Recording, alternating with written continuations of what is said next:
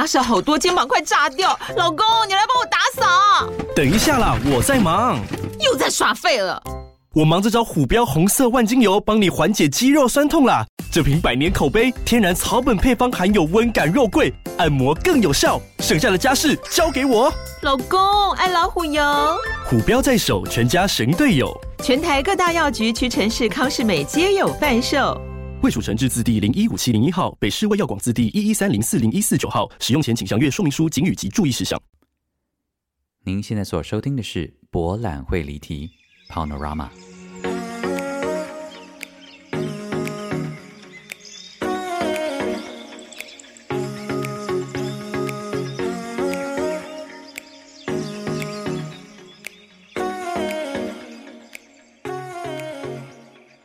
还是艺术家。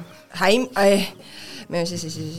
完全都还没等，它是0与100的差别，你知道吗？知道。好了，我觉得真的是好辛苦啊，好离题哦，开场了 ，OK， 好，来，各位听众，大家早安、午安、晚安，不管你现在在收听的时刻是什么时候，欢迎来到今天的博览会离题，我是今天的主持人嘉安以后。为什么会这么离题呢？离题到连蔡博都不在主持现场，因为他今天是我们的来宾，掌声鼓励鼓励。Hello， 大家好，我是蔡博，欢迎蔡博来上我们的博览会离题哦，相当的荣幸呢。那因为我们今天的主题呢是关于政治正确呢，关于政治正确呢，我们就必须要来问问每个来宾的背景，你的族裔是什么？来，想请问一下蔡博，请问你是哪里人？我是台南汉族。台南汉族是吗？对，台南汉族。那有其他的，例如说混到其他的血缘，有被套过吗？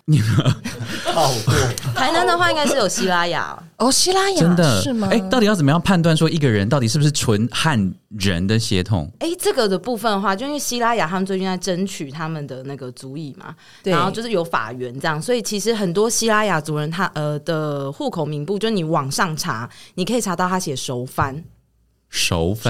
就是有混到，对对对，所以赶快去查查看，去户政事务所好像10块就可以申请。没错，那刚才介绍这一切的身份法源的这位女士呢，是我们今天的另外一位来宾尤以德撒韵。大家好，我是户政事务所的专员，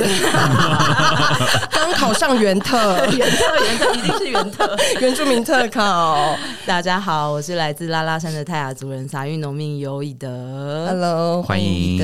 那我们来欢迎另外一位来宾。大家好，我是现代生番，来自新竹县五峰乡泰雅族的张念成侯拉达路，欢迎欢迎。那另外一位呢，我们这一场好像还有另外一位不是少数民族，但是也是有相当特殊的族裔身份的女士。这位女士，不好意思，女士快点，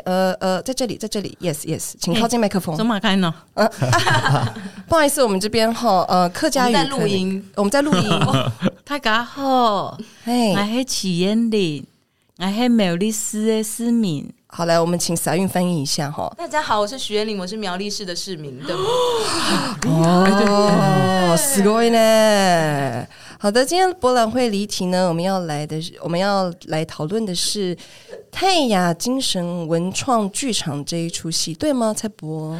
没错，我觉得今天的场合非常的难得，因为听说这个戏的演员几乎都到了这里。都几乎只差一位，彦斌方阿斯那耀，对，来自于族人，要不要帮他介绍一下？哦，他就阿美族了，没什么好说的，好多细节哦，谢谢你。因为我本人也是阿美族，但是我是板扎，他是阿密斯，跟大家分别一下。板扎跟阿密斯有什么不一样？我到底在每个 podcast 都要就讲这件事情讲几次？我要原谱几次？我跟你讲，你要讲一辈子，真的，因为我就不知道是什么意思。对啊，蔡博，你这么。博学，毕竟叫一个博览会，竟然也有你不知道的事情，啊，我不知道的事情。我觉得我在看剧本的时候，我真的觉得我完了，我一无所知。你一无所知吗？我一无所知，我对这个，我连我觉得我看剧本的时候一直被骂。就是我也会不小心脱口而出说原住民朋友，我想说，可是谁是你朋友？对，我们也不会说汉族朋友。对啊，可是竟然为什么我也我不一定是汉族，我还没有去户口名簿这样查，但是就假设我是汉族好了。对啊，我就想说，为什么我们要用这么在原住民朋友也算是一种政治正确吧？原住民朋友算是种政治正确吗？因为就是表达你的亲切与友善。因为如果我们讲原住民，我们汉族就会觉得说好像很不礼貌，说 ending 在这个名字很不礼貌。对，就说哦，那你们只是一个标签，你们原住民这样听起来是不是就很凶悍？但你们原住民朋友也没有比较好，很复杂的关系耶。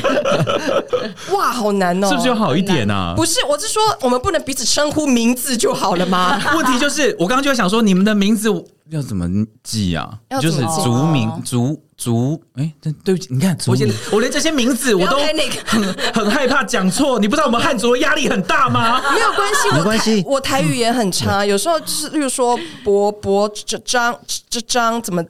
这个用是用需要用台语发音的吗？不用，但如果你要的话也可以啊。错必中，哎，有够难哎，这个不输南岛语系哎。错必中，错。哇！谢谢，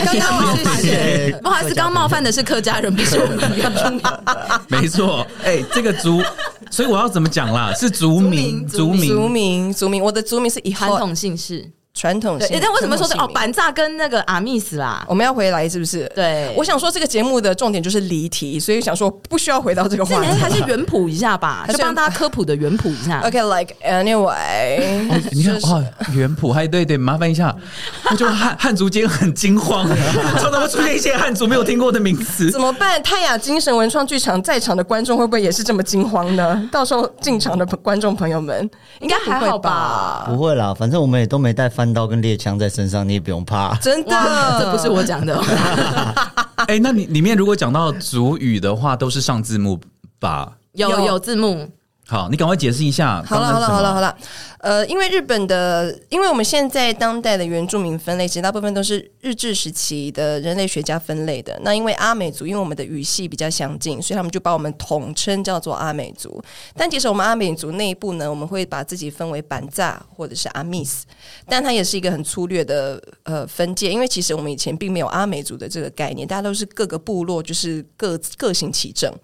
那抱歉，板扎它只是一个声音，它有意思吗？它有意思是人哦，你就是人，我人对。然后因为阿密斯呢，就是被阿美族嘛，所以阿密斯。但阿密斯其实是卑南族语，嗯，它的意思是卑南族语在称呼北边的阿美族人，就是花莲以南、台东以北的阿美族人。OK， 然后那些卑南人就说啊，那些北边的人阿密斯。Oh， 所以花莲南部这边的阿美族人就是后来就是沿袭了这个称呼，称自己为阿密斯。可是因为北边的阿美族人就是比较没有跟卑南族有太多的互动，所以我们都会用板扎这个词。邦茶，像前阵甘耀明的小说《邦茶女孩》哦，很好看，对，就是那个邦茶，阿美族应该是吧？对，是啊，不要闹了，应该是吧？没有，顺便帮，不可能书名也要离题吧？帮甘大哥打个书这样子，我成为真正的人很好看，对。我就等那个甘耀明老师什么时候会写到泰雅族，应该迟早的事吧，应该迟早的事。16族轮对，所以我小时候如果因为小时候也不懂事，说阿美族，那我就是阿密斯，但是我是被长辈严格纠正说，你怎么可以说自己是阿密斯？你是班长。所以阿美族就是，我可以说阿美族基本上现在就是分这两类吗？你可以这样讲，但是如果你说啊，你是阿密斯吗？或是你是板扎嘛，我们都知道你指的是阿美族，所以我们也会说对，我就是阿美族。但如果你再去问他的话，他就会说你可能是比较南边的台东这边的阿美族，那你可以称呼他为阿密斯没有关系。但如果是例如说花莲比较北边的阿美族的话，那你可以直接称呼说你是阿美族，对吗？我们也不会说错，因为我们在人类学上我们确实就被分为阿美族。你们都是从小长大就已经很清楚知道，你们有经历过那个我其实从小都是被叫族名长大的，可是到了城市里面我就被迫要取一个汉名的这种过程吗？还是其实也没有？我们这代应该没有了吧？我们从小就习惯有两个名字，第一个名字就是应该是汉名，对，汉名先，但是可能家人还是会有这样叫我们，就是可能会叫我撒运，很少。我可能做对事情的时候会说大拉该撒运，这样就这样做对事情的时候，做对事情的称赞才配得上这个族名，对，然后就是撒运啊，或者优的。那这个名字现在不是已经可以把族名也直接汉语化？这样讲吗？可以，你可以把像嘎造就是用他自己的名字，他用罗马拼音。哦，对， okay， 但也有人把它翻译成就是汉字，对对 对， 对，就比较好在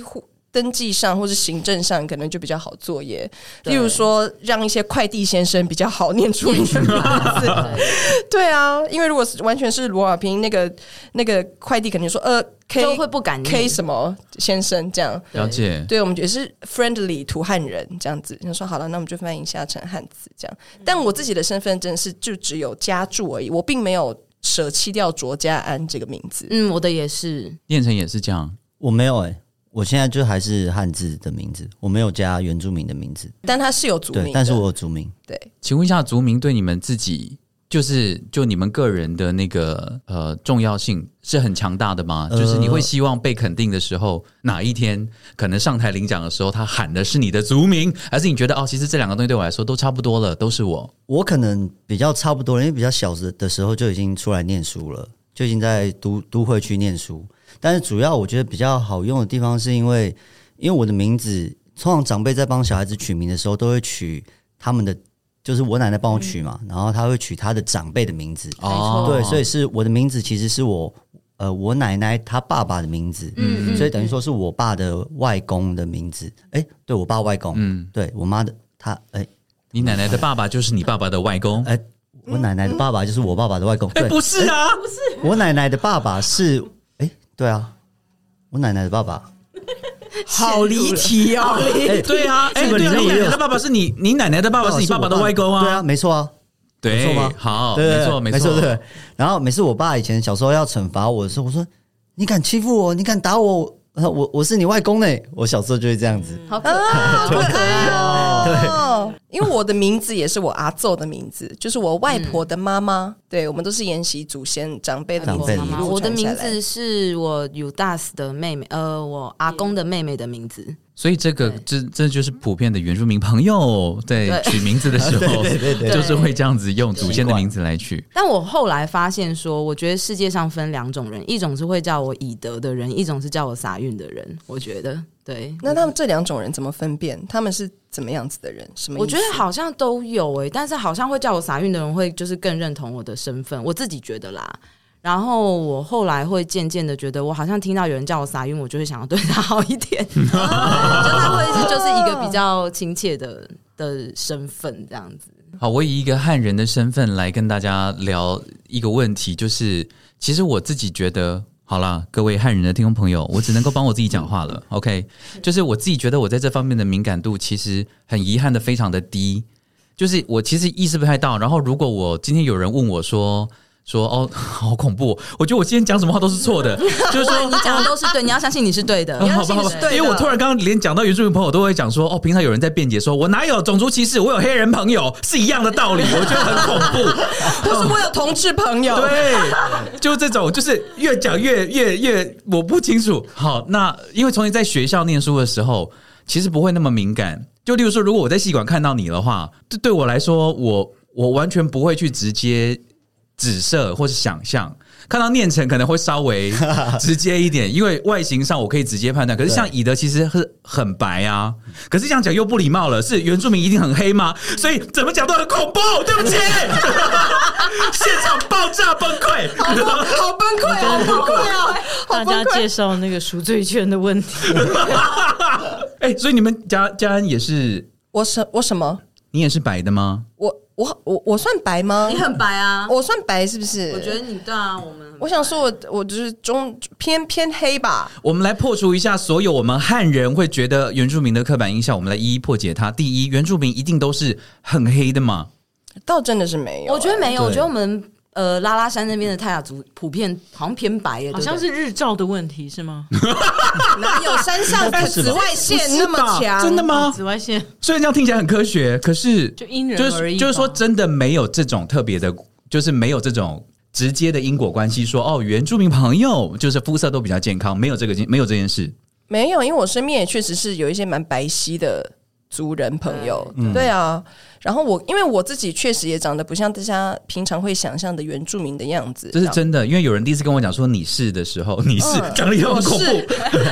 对不起，讲说你是阿美族的时候，我想说哦，佳安，我真的完全压根儿没有想到。很多人啊，像徐若瑄，大家也不会特别想到说她有原住民。对，徐若瑄也是泰雅族，她也是就是很白的泰雅族。对啊，所以其实以外表来判断这个人是不是原住民，是通常很难成功。对，就像不是黑跟白，是这个原住民有没有防晒吧？我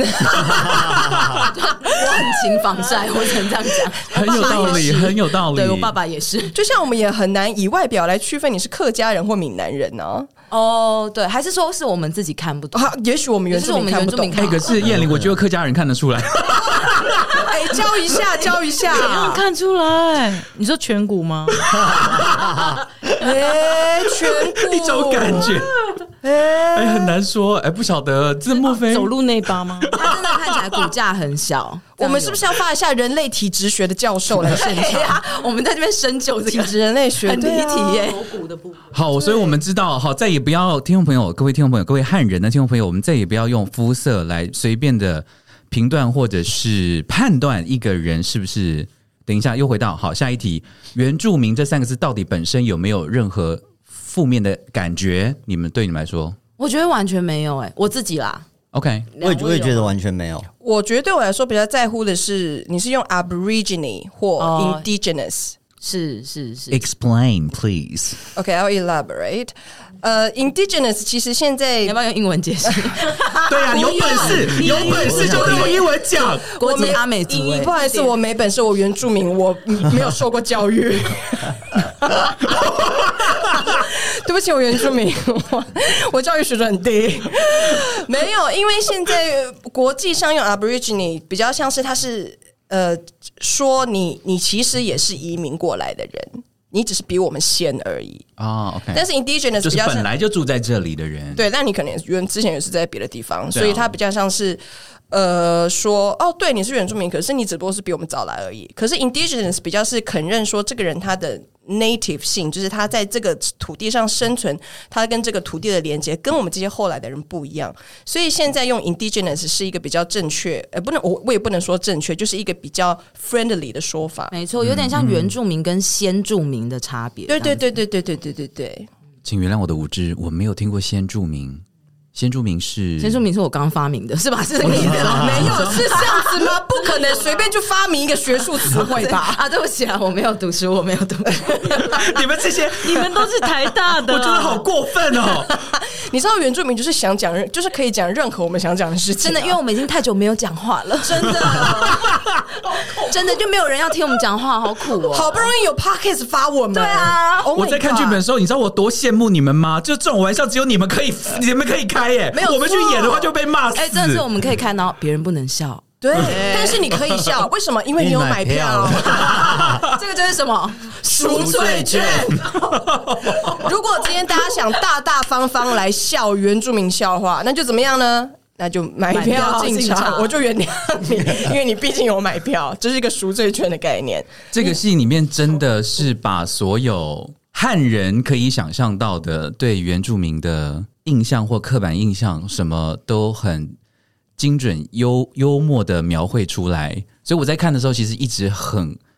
惊心胆战。但有觉得好笑吗？我看剧本我就觉得很好笑，因为我就把那个声音描绘的好真实哦，就是我一看剧本我就可以听到那个声音讲起来会怎么样。但是我更好奇，你们真的会这样讲吗？应该会，还是会更过分？我觉得这个是这个剧本算是精选我自己家族，我听到一些很猛的话，然后把它精选出来。可是呢，这个剧本到了排练场，真的又长出他们的生命，因为他们每个演员各自都带来自己家族的笑话，哇，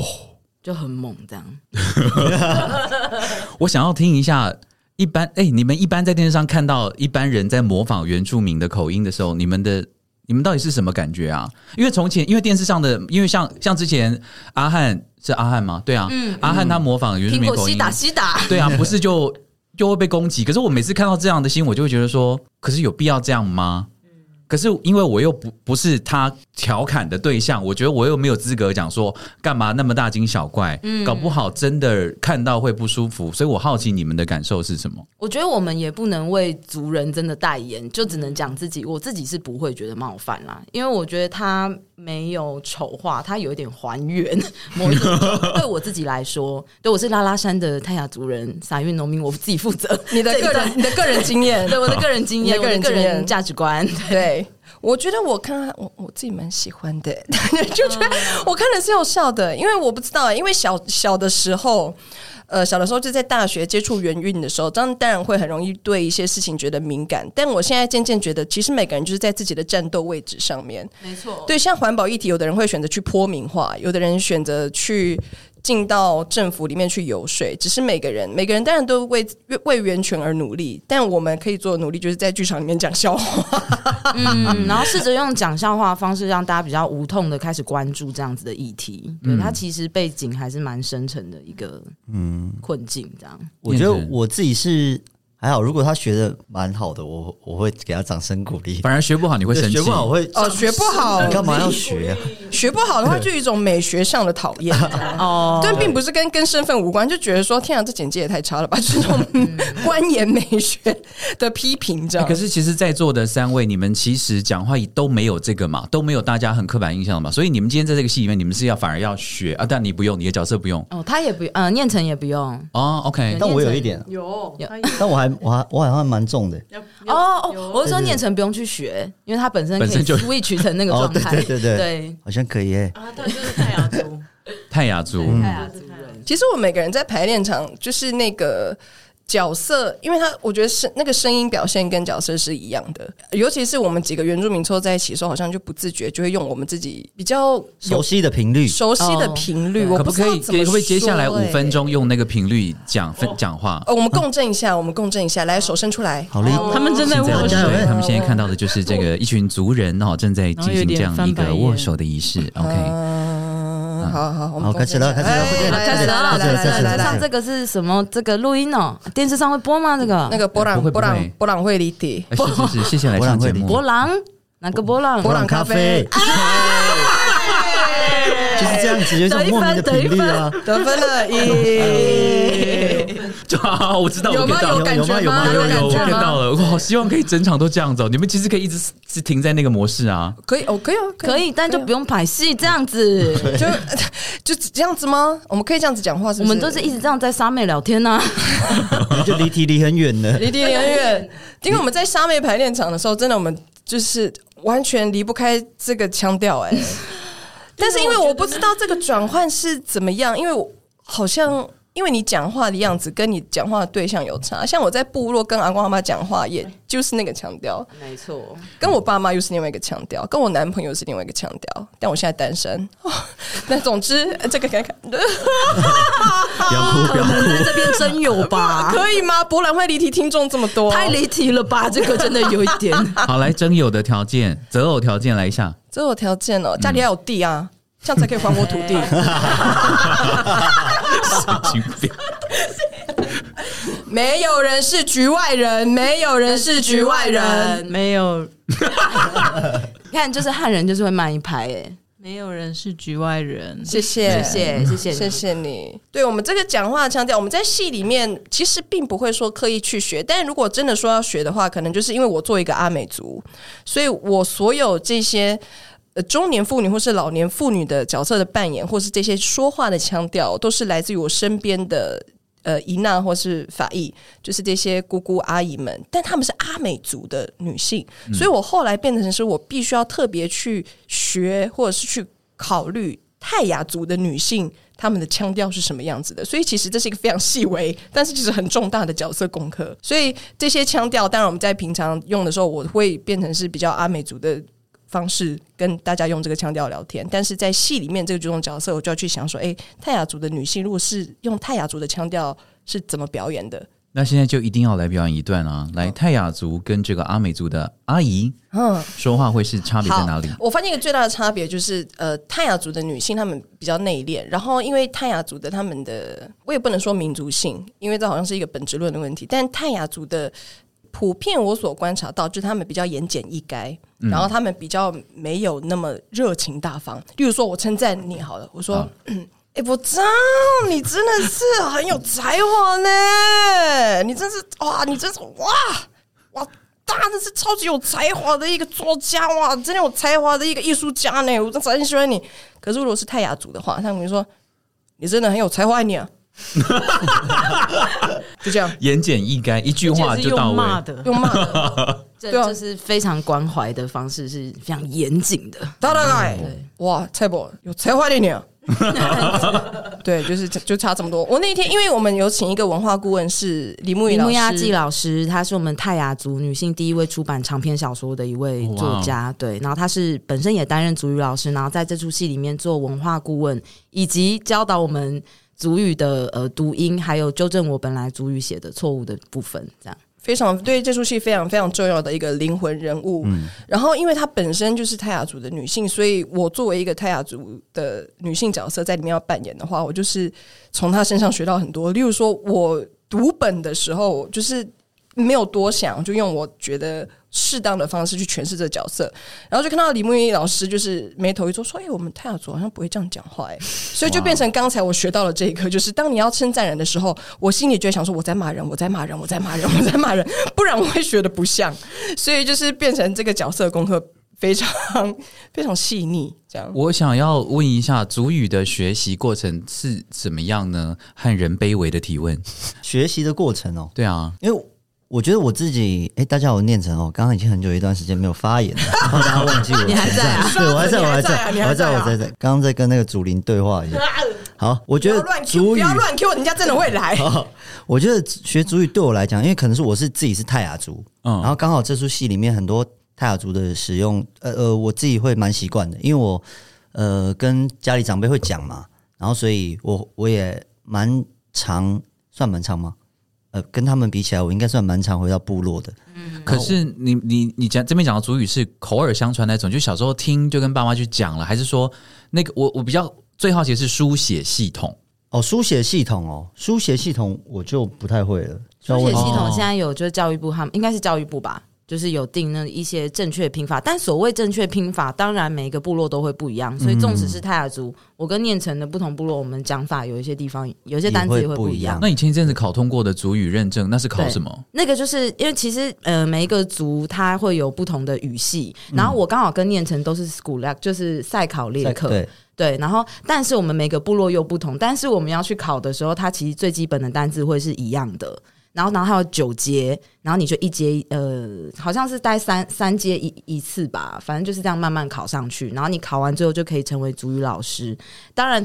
你考到某一个阶段之后，他就会开始口考，就是像李牧宜老师这种专家，他就会来跟你一对一对答，你要真的可以跟他聊天这样子。但我们会需要族语老师的最大前提，就是因为现在在部落里面，难道族语已经慢慢的在消失了吗？是吧？一定是啊，所以我们其实我自己其实算是后天去学习的，对，但最基本的那些单字大概都听得懂，可是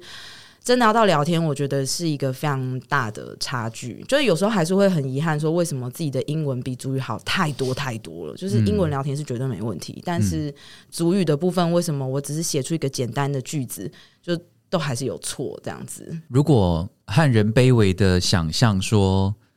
例如说哪一天，因为对我来说可能最直接的，虽然我觉得台语文也应该要去学，但是这个是我自己现在还没有办法办到的，但如果单纯的想说台湾的使用的繁体字哪一天要变成简体，这对我来说就已经是很大的一种很恐怖的想象，对我来说啦，对我个人台南汉族表示OK 个人立场。所以我蛮好奇，你们自己一定更贴身的会感受到族语真的会有一天会不见当然这个恐惧其实是比我们现在想象台湾的繁体中文变成简体中文这个更迫切更紧急的，这个恐惧有带给你们去改变你们此刻的哪些作为吗？像你去考了族语的认证，我觉得蔡伯问到这题我觉得真的蛮关键，因为我之前其实因为我自己在做原住民文学，我大概写了4-5年的时间，然后之前因为又在原民台主持一些实境节目，所以就会走访很多部落，然后就是碰到那当然他们要上节目的话是找那部落最资深的耆老跟我讲解一些遗址的故事，然后我很喜欢做的一件事情就是我会问每个我遇到的老师，就结束的时候就问他们说你觉得50年后族语还存在吗，或者是你觉得50年后族语会是什么样的存在方式这样。然后我觉得基本上有2种回答，第一个就是比较现实但是比较悲观一点，就说会消失这样，就他们自己也知道连他们自己的小孩都不会，有点像我这样然后另外一派就是说绝对不会消失。然后我有问到我自己以前高中的时候族语老师是严金龙牧师，他在中山区那边神爱教会原住民关怀协会，他在那边教族语，我高中有去跟他学过。然后我就问老师说，就问严牧师说你觉得50年后族语会消失吗，他就说当然不会啊。然后我就说为什么，他说因为我正在教这样然后我觉得这对我来说是蛮震撼，我不知道汉人朋友听到是什么感觉，但你可以从他的瞳孔里面看到一些不是我在台北市可以看到的一些信念这样子。所以我觉得这一个题目当然它有可能是蛮悲观的，但我觉得只要有些人还在相信而且还在教我们还在考族语认证的话，它暂时在我们生命中只要我们还没死掉的话它不会死掉，因为我们还现在还在背。我现在是转过去看我们的打样的孩子，对，感觉我等一下要去报名那个对啊族语认证你是我们里面最有机会的呢所以大家现在都要先去上课，就包含你们是先去上课然后要去考，我自己是这样子，对，或是问爸爸。蔡博，我们好像可以直接下载哦，我们可以直接下载课程，然后我们可以听，然后我们也可以报名，只要缴报名费。他不是只有原住民可以考，对，当然汉人也可以考。OK， 那如果哇，那这样去考啊？哎，这样是不是学不完呢？对不对？到底现在是有哪些？有每一族的语言都有自己有系统的这个族语认证、族语学习的方式，都已经在网络上可以找得到，可以下载免费下载。族语一乐园，族语一乐园是一个很不错的网站，有很多例句，大家可以去参考。好，你一定要把网站提供给我，我把它写在 show note 上面。对于学族语有兴趣的听众朋友，哇！然后现在其实也有原住民族线上词典16族的，所以你其实真的上去打，比如说狗狗，它就像快译通一样，然后你可以选。哦、所以可能真的你更少可以田野访问到比如说拉阿鲁哇族或者是只有几百人的，你还是仍然可以在网络上随时的查到一些单字跟例句这样。如果你跟我一样是年迈的汉族的朋友的话没有到年迈吧可能你是汉族的耆老、哦、你耆老了吗你耆老了吗？因为我认真的觉得可能还是有很多听众朋友还是会认为只有9族啊，不会吗？真的不可能吧，不可能，真的你们给我举手来，除了9族之外还有哪几族？好，现在16族从原本的9族，然后再加上哇，突然这样讲我会害怕。好，从原本的9族再加上萨奇莱雅、泰鲁格、赛德克、拉鲁啊、卡纳富、噶玛兰。我没有办法回答，不好意思，剧本不是有吗？对啊，我突然吓到了啦！他需要正确的背出来是吗？对啊，因为我在读的时候真的有，我知道有比9族多，可是其实我不知道有到16。哦，真的吗？这是汉族的卑微的台南代表台南汉族，对不起，台南汉族，对不起大家。我很惊讶哎，因为其实说真的，如果不是因为认识你们，我或是说听到这个节目，我搞不好真的讲这样听起来很恐怖，可是说实话，我没有必要知道啊。这个很有点残忍。你可能说你台湾人呢，怎么可以不知道？可是重点是台湾人连那个外省本省都已经搞不定了，怎么还会？要多去挖一份心思来思考这件事情。那当然这不代表这件事情不重要，所以我才会觉得以德写这个剧本，然后在这个时代然后做这个戏，真的是有它非常大的意义。而且最棒的是它不是在说教，它是用一种非常娱乐跟幽默的方式。我是光看剧本就觉得很好笑。我觉得蔡博也不用太有罪恶感，因为就即将会有17、18、19族其实会越来越多。当然那这个越来越多是因为很多族群他们自己的文化是有它的特殊性的，只是因为你必须要被政府承认，所以他们还在找证据去争取，非常漫长的路。对，其实非常非常难。像以德之前做节目的时候就遇到是西拉雅的族人，对，西拉雅族人，然后他们现在也就是算违宪吗？是吗？对，这样好像判违宪。对，所以就是他们现在应该要，所以我刚刚会知道那个你要查你的户口名簿你是熟翻这件事情，嗯，就会是很多西班牙族人现在的状态，就他们真的有自己的语言，而且没有死掉。有一位万正雄长老，他甚至是拿圣经，因为哦，我们知道那个新港文书，新港文书就是西班牙族语。新港文书，哦，对，当初在跟荷兰贸易的时候，对，然后他们就是记录下来，所以那个长老他甚至是拿新港文书的圣经跟英文版圣经对照，哦，所以天空是哪一个字，所以对什么是什么字，然后就找出那些西拉雅族语，然后所以他们现在也有自己的这样子的教材课本，他甚至在编教材。那这个东西，对，也在教小朋友，在那个台南那边，所以这个东西他并没有死掉，可是他在法源上他完全是汉人，欸，他们自己的西拉雅族人的祖先的土地现在也不是元宝地嘛，因为他不是原住民，就是法源上。哦，了解。对，那包括他如果要参与政治，他也更不可能投票，因为你法源上就不是原住民啊。那我有可能，我有自己的族语，然后我的族人也都就大家都在，然后我们会讲自己的族语，可是我们永远没办法选平地立委或是山地立委这样子。对，那是一个很迫切的，因为长老他现在也80几岁了，可是这件事情似乎就是当然大家就觉得离自己很遥远，然后就不会去关心，又亦或是我们自己是原住民，我们也没有真的可以关注到，可能他们还没证明。那我觉得现在的原住民如何关注平埔族他们的权利，就等于是汉人会如何关注我们已经16族的原住民族一样，这样。哦，这个议题真的是非常庞大，是不是很沉重？欢迎收听部落大小声。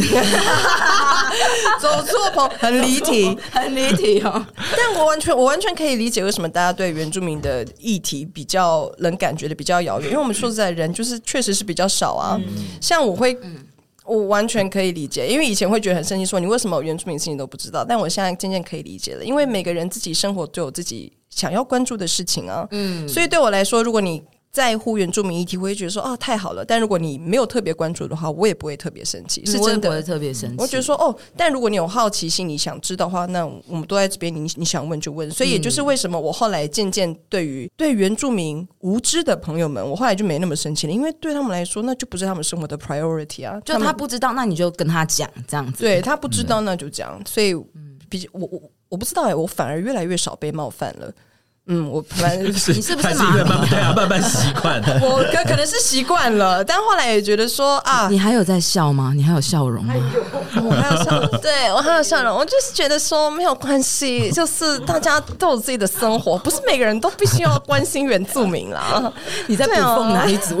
哎，那说实话，身为原住民，有没有什么地方是你们意想不到的好处，在生活上面？或是在整个成长的过程当中，有没有任何一点点任何的事情反而是因为这个身份而获得了意想不到的惊喜跟好处？ Oh my god， 我们要占加分了吗？这个留给你占。我不要讲一个很精神上的，就是我觉得我从来没有怀疑过我是从这个土地长出来的。我讲一个财务上的。我们等一下一定要跟各位观众讲你骨骸的故事，你骨骸的故事。我没有骨骸。像我，大家不知道大家读大学花了多少钱？就是各位听众们，就是我来公布一下我自己的好了。我在台大那时候念书，我一个学期花5000块学费。我的也是，大学部我们是一个学期5000块。学长那时候是多少钱？对，好像是2万之类的吗？你们现在问我的这个讯息，你们知道是几年前了吗？何必苦苦相逼？你那时候阳春面是多少钱？你那时候蓝价挂包多少钱？40，现在已经60了，你知道吗？哦，真的哇，这个时间飞逝。所以5000块是因为你对，因为有减免哦，就是原住民减免。那一般人其实会最关心，俊美那边有提到，就是到底原住民的身份考试到底是可以加分到多么疯狂的程度啊？其实就是你考的高分，你就是加的多；你考的低分，你就加的少。但是我觉得还是附加讲一下，就是每次讲到加分这一题的时候，我觉得如果说我们今天改成用简体字考试。然后考的是中国的文化的话，我加你那 0.35， 你要不要？而且附加你的家人可能会被杀死，你要不要？这样是不是真的太沉重了？可换一个方式讲，就是其实我们加了，我们还是跟我们自己的人在比啊，所以啊，没错，其实跟汉族来讲是没有不会占到他们的名额去，所以我们加了，譬如说我指考我加了那个我乘以 1.35 嘛，嗯，那我还是跟所有乘以 1.35 的原住民去竞争那个席次，对，所以其实根本就不会占到。对，它是外加名额，只是大家不了解的话，就会觉得为什么把我挤掉这样。对对对 对， 對，我觉得这个真的很重要，因为汉人真的非常的无知，你们要把汉人当成是一个无知的群众这样。我想要聊一个，就是我是燕玲，我想聊一个就是之前以德在那个写给灭绝时代有提到，就是总平均年龄的问题，嗯，还有对，对，平均寿命，还有总人口数的问题，就是。就我所知，大概上一个月嘛，公布出来的是现在原住民族的统计人口是全国的 2.4%， 所以其实人口真的是很少很少。所以我们说什么阿美族人很多啊，泰雅族人很多，这些种种全部加起来才 2.4。然后之前有讲过一个平均寿命的问题，这边补个数据给大家参考，就台北市市民大安区平均寿命没有大安区啊，整个台北市市民的平均寿命是84岁，然后山地乡像我跟念成泰雅族人男性平均寿命是66，所以84跟66之间发生了什么事情，我们都是生活在台湾这样，也就是说如果你是生长在大安区的话，你就可以活到84岁，但如果你生出来就是一个泰雅族人，而且你是男性，像我们旁边念成就可能活到66岁，我剩36年，嗯，珍惜吧，赶快学族语为什么我想是整个资源的分配不均，或者是很大一块是医疗资源，所有结构性的问题造成了就业啊、求学啊，要被占加分啊，然后你没有好的学历，你就不可能有好的工作，你没有好的工作，你生病就没有钱看病，诸如此类的层层叠叠结构性问题。嗯，而且说实在，在山地上，你光是要去看医生就好远哦。来讲一下，因为汉人不会理解的。不会理解吗？对，多远？花莲的话，像我花莲已经算是很好了，因为我花莲来的。然后，可是我如果今天有一个比较严重的病症，我如果真的要被后送到比较大一点的医院的话，从我家已经算是受风箱算 OK 了，我到门诺医院或是慈济医院，我还是要花大概45分钟的车程，这已经算 OK 了。可是你想想看，如果今天是急诊，你今天救护车的话，你过去。那个真的就是一分一秒过去，可是你在大安区的话，可能隔壁就是仁爱医院，你隔壁可能就有一个市立联合医院，那更不用说是在像泰安啊，或者在五峰，就是真的就是你下山真的是要几个小时的，然后有时候可能那个路摊方你又真的是不知道要怎么去看医生，所以其实偏乡的医疗种种真的是蛮难的，长照什么的其实真的很难，尤其在这种我奶奶她是因为我的故乡是拉拉山，她是海拔蛮高，是一个会下雪的地方，然后纵使你现在开车上去也是你从慈湖那边往上开大概1个小时这样，就是蜿蜒的山路，然后我自己的奶奶是那时候已经是一个我忘记民国几年，但是绝对是一个已经迁台的状态这样，然后她自己是胃病，因为没办法看医生，所以就一直没有办法医治，然后最后是就是我爷爷背着她，就从那个海拔1000多的地方这样背着她从桃园的山顶要慢慢走到宜兰去，然后的就是反正到那边就是已经断气这样，那这个东西非常普遍，这样的现象非常普遍，然后所以平均寿命就是很低这件事情，然后它一直到现在就这么久了，我们不敢相信说2023年它这些事情也仍然没有被解决，就我们提到原住民我们永远还是停在的啦这样，甚至大家也不太会笑这个笑话这样，对，所以它是的确有很多结构性或政策上不公平这样子。好，我觉得这一题非常的重要，我希望我们等一下休息回来之后，我们可以虽然它很严肃，但我觉得很重要的是我们聊一下到底我们可以做什么来让这个问题可以获得进一步的改善，在我们有生之年之内。好，我们休息一下，马上回来。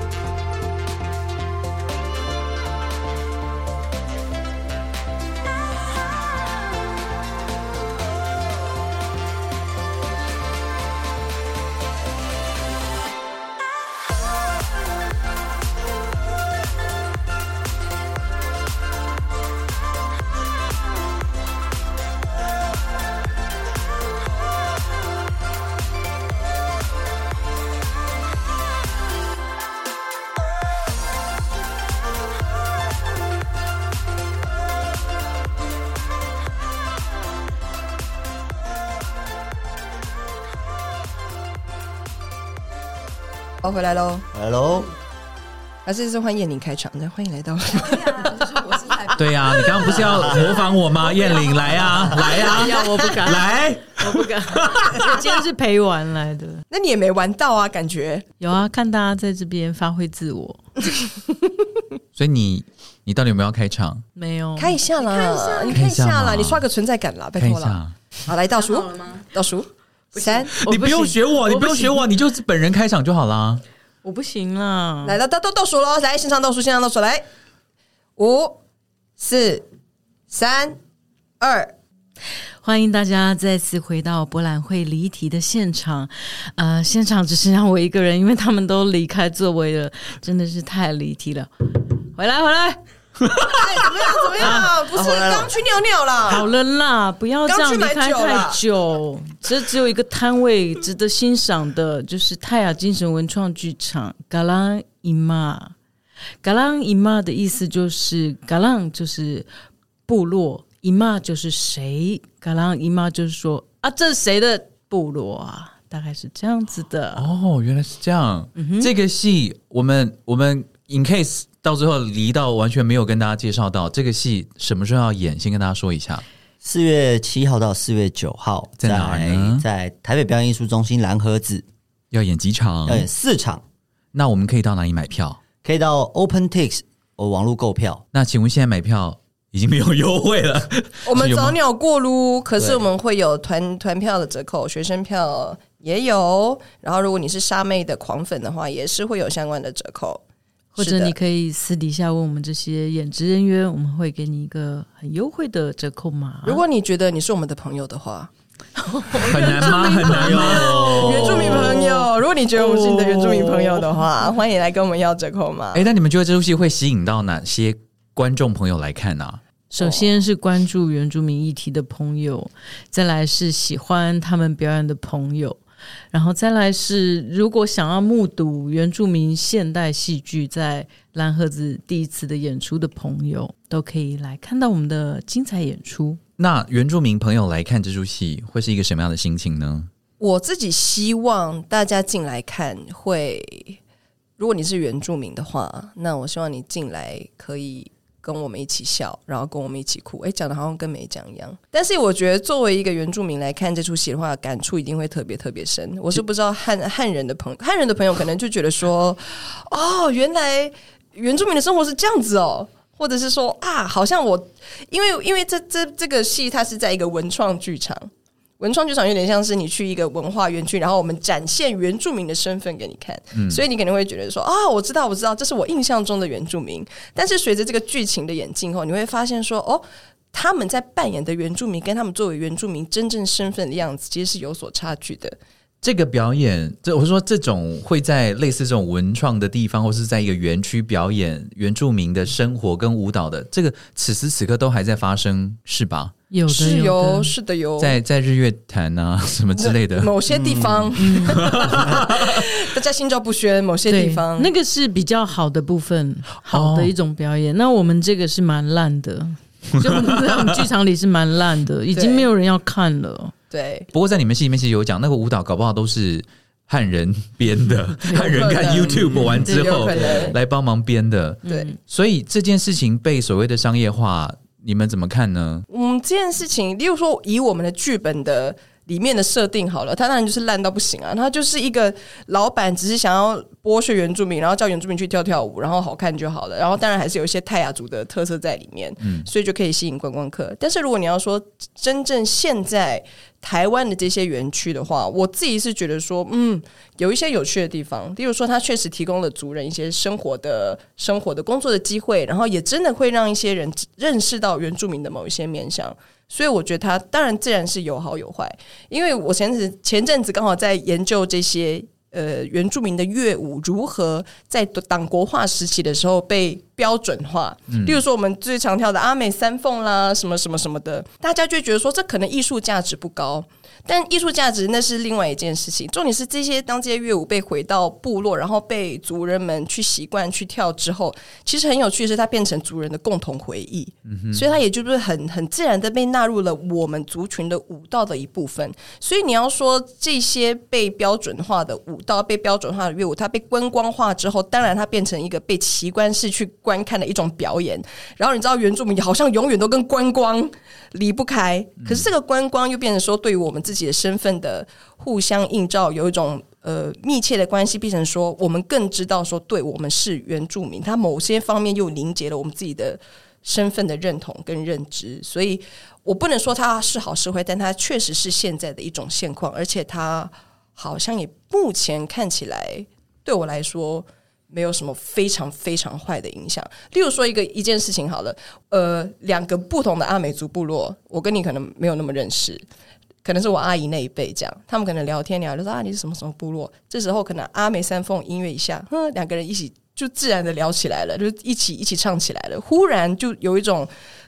凝聚的情感，说哎对我们都是阿美族。也许就是台南汉族汉言的表示没有听过阿美三凤，没有关系，你就自己去 YouTube 找。但是我很有名，他是有名到这种 Oh my god like 国歌好吗 I'm so sorry 我不知道，也许就跟异男们聊当兵可能是一样的心情、哦哦、有到这种程度、哦、不好意思对不起好。所以这是当代乐舞的事情，但是在这出戏里面这个乐舞非常低级到我们在排练场自己跳。哎，今天念成不是还有带里面的一个道具吗？有这个口簧琴，是不是要来一段？好像是可以。口簧琴，没错，就是泰雅的传统乐器。来介绍一下，对汉人们这个口簧琴，其实我今天也是第一次看到，也第一次听到，但它声音很特别哦。就先来演唱跟演奏一首。念成这个是簧片的，然后有簧片跟竹片两种。我先试一下好了。有，它音色很特别。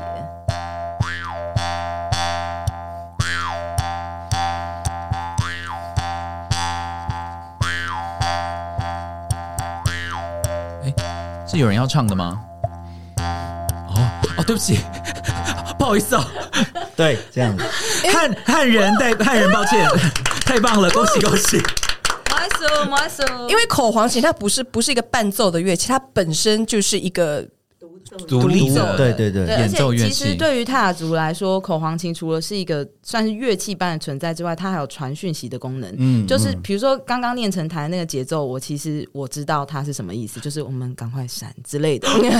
别的部落人来的时候，我们就用口簧琴告诉彼此我们下一步要动什么这样。所以你们刚刚真的是利用这口簧琴在说我们很深的，有些暗号，对啊，好，哇，好贼哦！就想说赶快录音结束，离开这里，肚子好饿哦。妈，他一边谈说千万不要帮我唱，对，而且口簧琴是泰雅的，所以我对我一个阿美族，其实我是完全不知道的。所以汉人们不要太过紧张，就是你对于原住民不了解，其实我们原住民不同的族群之间，我们也并没有对彼此有多了解到什么地步，没错，完全就是一个不同的国家的状态。真的，以前台湾是很多的国家，就是每一个部落就是一个国家。那如果你们不了解彼此的话，那你们彼此之间最大的纠纷可能会是什么？或冲突？土地吧，土地主要是这个猎场。对，像对啊，像我阿美族泰巴郎跟马泰安就常常抢土地，因为两个部落都很大，两个部落就很近。以前是有很多。这是美中关系吗？啊，以前美中关系算是美中关系了嘛，对不对？有到这样子的，是以前是大国之间的一个大国之间的贸易关系，没有错。马泰安跟泰布朗之间的战争，所以整个阿美族群算不算是联合国？那时候就是有不同的大大小小的国家。是啊，可是大家还是有。例如说我们跟奇美部落就会特别好，但我们跟其他部落邦交啊，有邦交，对，以前的部落真的就是你可以把它视为是一个个体，像我们不会因为你都是当比较久远的时候，我们不会因为你都是阿美族，因为我们那时候没有这样的概念，我们只会说你是什么部落的人。哦，对，所以其实族人自己来看我们自己的历史可能会比较了解，但这一出戏里面其实像是刚刚出现这个鲁布口簧琴，或者是我们这些观念，可能是长辈告诉我们这些观念，其实它都很巧妙的放在这出戏里面，这样让大家可以顺着那个脉络去了解我们可能不用讲明白的事情这样子。所以他其实在看是非常好笑之余，他还是置入了很多可能大家不是那么熟悉的文化对，但它不会又是一种批判的方式。我还是很震惊，人口竟然只有全台湾的 2.4%， 比移工还少，我真的有吓到。我也会以为汉人以为就是原住民其实占的比例比想象中的高很多。像泰雅族总人口是9万，所以9万那就是比如说什么内湖是就是多少啦、啊？所以回到我们上半场前的虽然很严肃，但我还是觉得很重要，就是说那其实人口就是这么少，然后它的族语的消失，人口的消失也是一个不争的事实。那关注原民议题的人们可以做点什么？我觉得光是关注原住民议题就是一个还蛮好的。我指的是在今天听节目之前听到原民议题是说 What the hell is that 的那一种，那今天想要开始第一步踏进来做一点什么的话，有什么事情是大家可以开始做看的？大家可以去读台湾史原住民的部分，他可以先从买票开始也是可以先来看戏对对，就是你可以很被动的用眼睛接收所有的讯息。对，然后刚查到就内湖区总人口是27万，所以如果是泰雅族是9万的话，就是整个泰雅族住在内湖区是绰绰有余的就是一个人可以有好几层楼的房子这样，所以就大概是那个人口比例的悬殊性。哦天哪，内湖区这么多人哦、欸、那好像就跟我记得阿美族是不是20-30万、哦、我们可以住内湖区这样。对对对，就人口等于是哦，真的，但那个是在籍人口这样。哦天哪，对，因为我们阿美族比较会生啊、哦、对好原谱哦阿美族人是21万5千人，还是比内湖区少，还是少耶、欸、我们人这么少哦。哦、我们比那个日本的压缩机还稀有非常稀少日本、欸、那你们小时候你们第一次意识到说我的原生的家庭跟我出生下来的存在就好像已经不在一个公平的起跑点是什么时候？还是其实从来没有这个感觉？我觉得我们三个人家庭都算是蛮幸运的、欸嗯、对吧、嗯、所以我们才会在台大相聚。我觉得我是非常幸运的，然后一路有很多资源，整个家族就倾全力的栽培，嗯嗯，才有机会坐在这边上这个节目、哦、谢谢真的感谢真的感恩。但一般普遍的状况大概是怎么样呢？因为我们三个人其实生长的经验都不太一样，像我自己遇到的是很多在都市长大的原住民都会有一种在身份上很犹疑很不确定，就是说啊，我算原住民吗的这种心情。但我很幸运是我没有，因为我大概在我非常小的时候10岁吧，有一次我放学回家，因为老师说啊，那我们接下来，因为那时候开始有乡土教材，嗯，你开始可以去学啊，在学校学阿美族语之类的母语课这样、哦、然后我们想说我什么意思，我那时候也没多想，那时候我还没有原住民的概念，所以我那时候就是放学咚咚跑回家问我妈说，妈，所以我是原住民吗？然后我妈就说对啊，你是啊，我们都是啊，就这句话就是我妈也没有想到她这句话给我造成多么大的像是锚定了我。所以即使我后来并没有特别的对原住民有什么很强烈的认同，或者是我一定要学原住民语，或者是我今天就是一个正当的原住民，没有。我甚至在台北有一些很开心的生活，或者是我的英文始终都比母语好，但我也从来不会认为自己不是原住民，因为现在有太多人在给你 censorship， 说你够不够格当一个原住民。没错，体制内也有很多检讨，就他看你就是啊，你是在台北长大的那种原住民吧，你不算。对，就是不想跟你讲太多这样子。对，会有遇到这种，但我就觉得说，今天即使我的母语再烂，或者是我今天即使我没有时间回去参加祭典，但我从来没有怀疑过我今天就是一个板障。我觉得这是我妈妈给我的一个很好的身份认同，真的就是举重若轻的把我定在那里。所以我觉得我是幸运的，因为我知道很多族人都遇到这种不管是你族人之间彼此的审核，说你算不算是我们族人，你够不够格当一个族人。对，其实不管是结构性的压迫好了，其实在部落里面我们常常也会觉得自己的行为有没有符合，例如说我没有符合那个泰雅族的，然后我们阿美族我们有没有符合阶层的教训什么的，我们对于自己的身份认同总是有很多很紧张，我们到底够不够格的这件事情。那这件事情当然在泰雅精神文化创作剧场这出戏里面有提到说，到底什么是泰雅精神，怎么样才算是一个泰雅族人，它是一个很难很难的问题。我觉得因为以德作为一个编剧，也是因为当初是去填掉，对不对？没错，会有泰雅精神这样的命题，最主要选择文创剧场当然是因为从小到大看到那种观光表演我都觉得很疏离，因为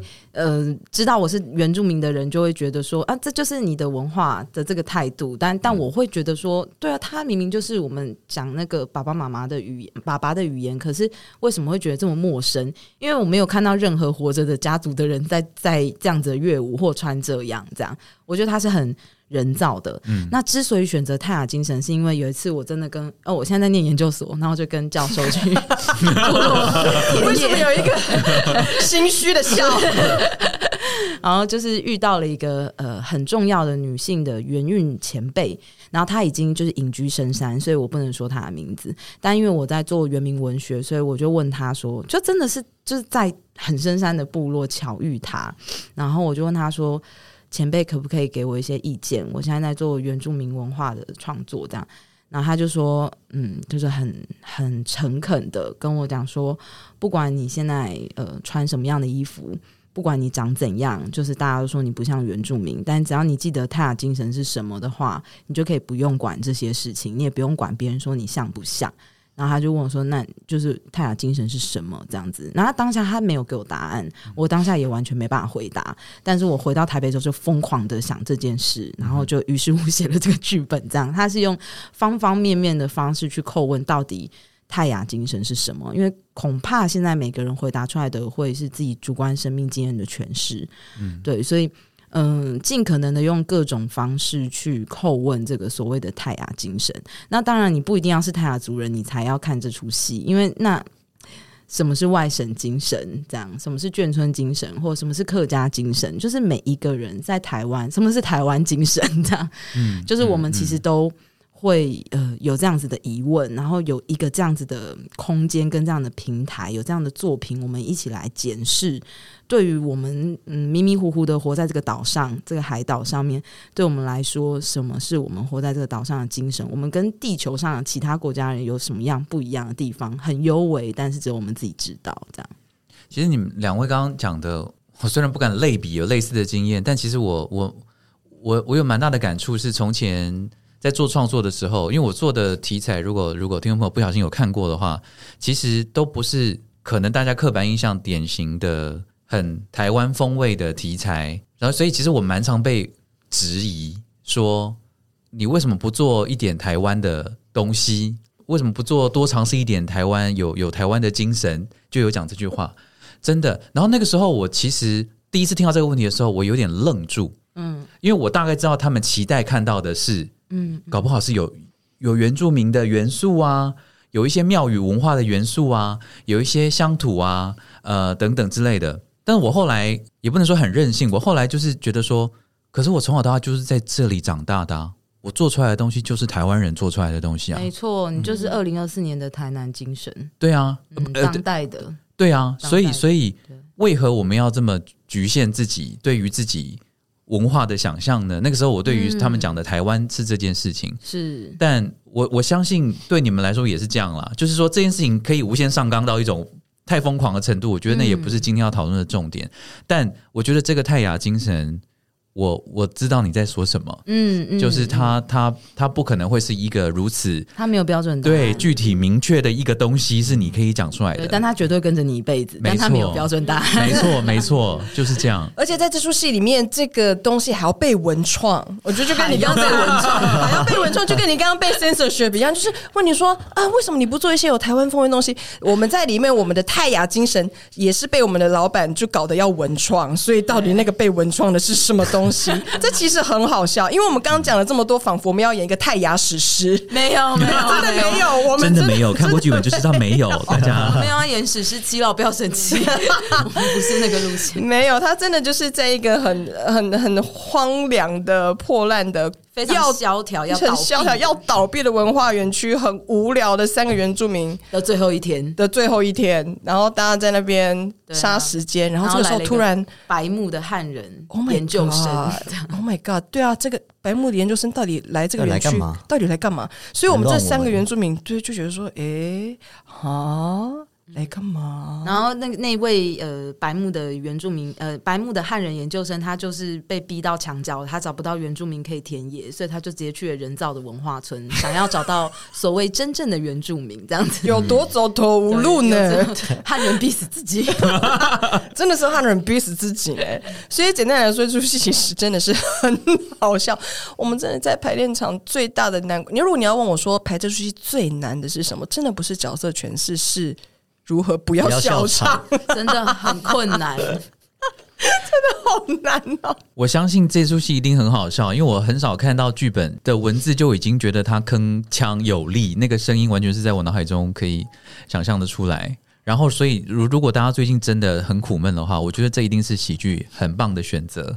而且大家不要觉得说希望汉人的朋友对什么汉人就是朋友，汉人奇怪，汉人老师们如果经常觉得说天哪，我可以笑吗？这个笑话我有资格笑吗？大家不要担心，你就尽管笑，真的没有关系的。对，这样真的可以很舒压，因为我真的觉得汉人也会给自己很强大的精神压力，像我节目一开始的那个崩溃，因为我真的有时候知道太多事情就会很绑手绑脚，但我觉得这个戏超适合你，就是放空的进来享受这些演员们和以德创造出来的这些问答，这些思辨，或者是说这些考虑，因为都会有，每一个角色都会有一体的两面，就是说这些员工虽然很深，可是他们还是过着很真实的生活，面对他们很真实的困境，但他们也在帮助这个女研究生。然后这个女研究生虽然很白目，可是她拥有很基本的善良、尊重，或者是安慰、聆听，甚至她在剧中会有成长这样子。那当然这些东西就是很活的一个状态。所谓的精神到底是什么呢？你要标榜什么是阿美精神，什么是客家精神，这就会去发明或者是引发众人的想象或者是归纳，这些东西都很好。我觉得剧场就是一个很适合做这样提问的一个地方。然后什么是文创呢？那其实什么都可以啊，就是今天这个老板发明了一个新的菜，就是一个中破塞，他发明了一个新的菜，然后这个就可以流传下去。如果这个节目大家喜欢，它就会变成我们的传统啊。所以没有什么是不可以的。但反过来讲，如果你要那么去严苛的定义什么东西不是，什么东西是的话，那可能要回到人跟人相处或者是互相认可的那个过程，可能这件事情可能又会是最真实的、最活灵活现的。所以我觉得它刚好踩在两个双重的一种观演关系，就是有汉人的眼光，有原住民的眼光，然后有他们之间对彼此的一个关心跟提问，然后在剧场里面就刚好会是一个蛮好的一个界面，我觉得。而且因为这出戏虽然说我们都是主要是族人创作者一起在演，但是我们的导演是汉人，所以对于所有的笑梗啊，或者是我们要去接收现在台上想要告诉我们的新资讯这件事情，它是经过层层非常缜密、非常严谨的筛选的。他不会让汉人完全突然间跳我听不懂，或者是族人觉得这个地方不可能会这样讲，就他是经过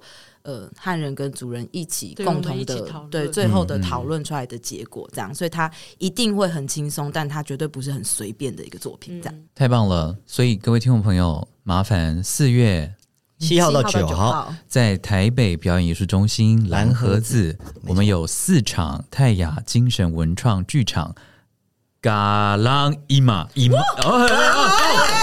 我的人生中第一次的主语。好，谢谢大家，在这边邀请大家能够进剧场来看戏，然后也谢谢在场的